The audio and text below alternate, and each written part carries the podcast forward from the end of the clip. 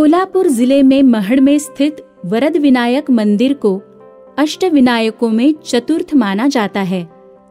वरद विनायक गणेश जी का वर प्रदान करने वाला स्वरूप है, जिनका नियमानुसार व्रत करने से संपूर्ण मनोकामनाएं पूर्ण हो जाती है। प्रति माह की शुक्ल पक्ष की चतुर्थी को मध्याह्न के समय वरद विनायक चतुर्थी या विनायकी चतुर्थी का व्रत किया जाता है।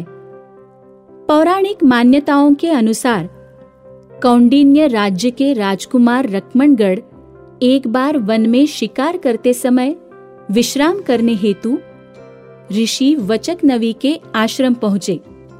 रुक्मांगद के सौंदर्य को देख ऋषि की पत्नी मुकुंदा को उनसे प्रेम हो गया और वो राजकुमार से शारीरिक संबंध बनाने की इच्छा प्रकट करने लगी, परंतु सदाचारी रुक्मांगद ने इस बात को अवैध मानते हुए मना कर दिया।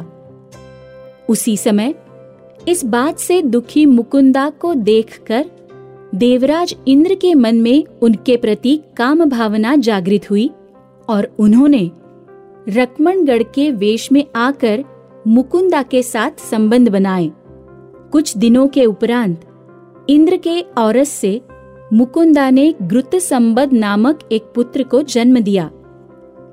बड़े हो जाने के बाद जब गृतसंबद को इस बात का पता चला कि वो एक अवैध संतान है, उसका हृदय दुख से फट गया और अपनी माता को कोसते हुए वो आश्रम से निकल गया।